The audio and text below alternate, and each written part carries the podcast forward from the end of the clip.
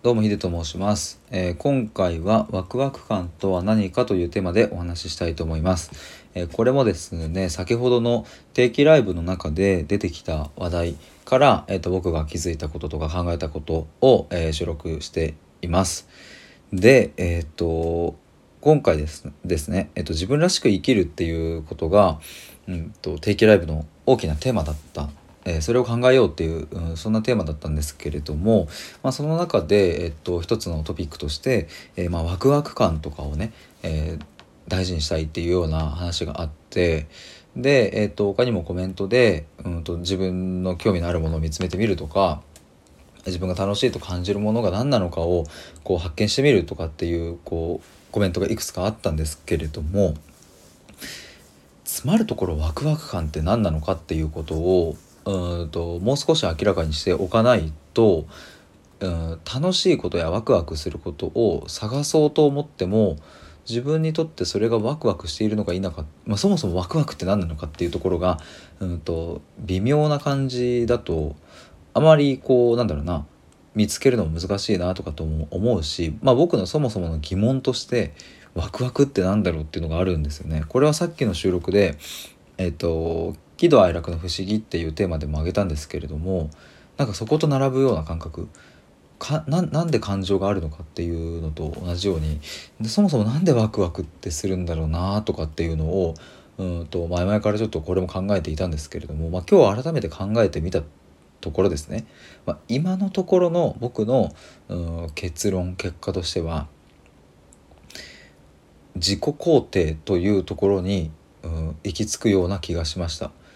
うん、もう少し具体的に言うと自分が自分であるということを、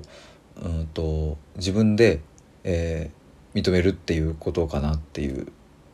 なんかこの答えは僕の中で100%これだって感じできているわけじゃなくて、うん、感覚で言うと60%から80%ぐらいまあここかなっていう感じでまあちょっとこれから話したいと思うんですけれどもそもそもその例えばワクワク感って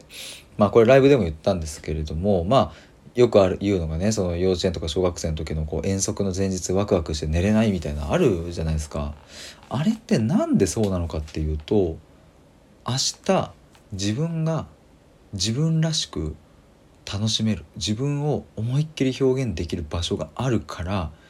それがあまりにも嬉しい楽しくてもう興奮しちゃうみたいなことだと思うんですよ。でもねこれが仮にねうんと明日その例えば行く遠足一緒に行く遠足の友達と例えば喧嘩をしちゃっている状態だとしたらどうでしょうかっていう例えば前前日に喧嘩しちゃってね一番仲のいい友達とねなんかわーとかやっちゃってだとしたらワクワクするするかって言ったらやっぱしないっすよね。なんでかっていうと自分が自分であるっていうそれを表現することをちょっとためらっちゃうっていうか頭の中にちらついちゃうわけですよね。うわあのことどうなのかな先に謝った方がいいかなとかっていうまあ今はちょっとこういう遠足の例で出しましたが要は自己肯定自分が今ここに生きていて自分はこのままでいいんだっていうことを思えている状態そのものがワクワク感を生み出すしそれがワクワクなんじゃないかっていううことを思いました。まあ繰り返しますがこれは僕の今の中でま6080%ぐらいの結論なのでなんかまだふわっとはしているんですけれどもうん、まあ、そこじゃないっていう